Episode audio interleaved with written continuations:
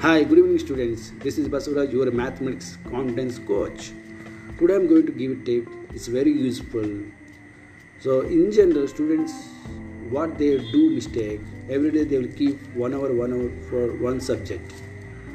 They'll spend three hours for three subjects. Instead, that if you keep for one subject three hours, you'll go deep into that subject. So you can analyze or you can reach whatever you want leveling as IITJEE.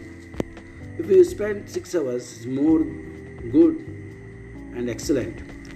So what I am saying here, keep three hours per or four hours as much as time you can keep for one subject, then you are at least go that subject into deeper level.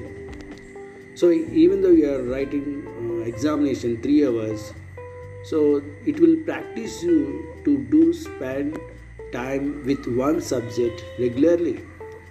So this tip I think is uh, helpful for you. Okay, whenever you have a vacation or you know holidays, you know you can spend whichever topics are difficult.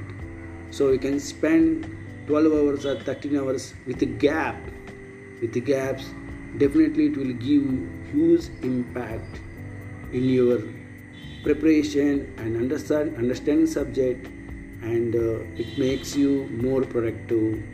I can assure you definitely you'll get the results. Thank you very much.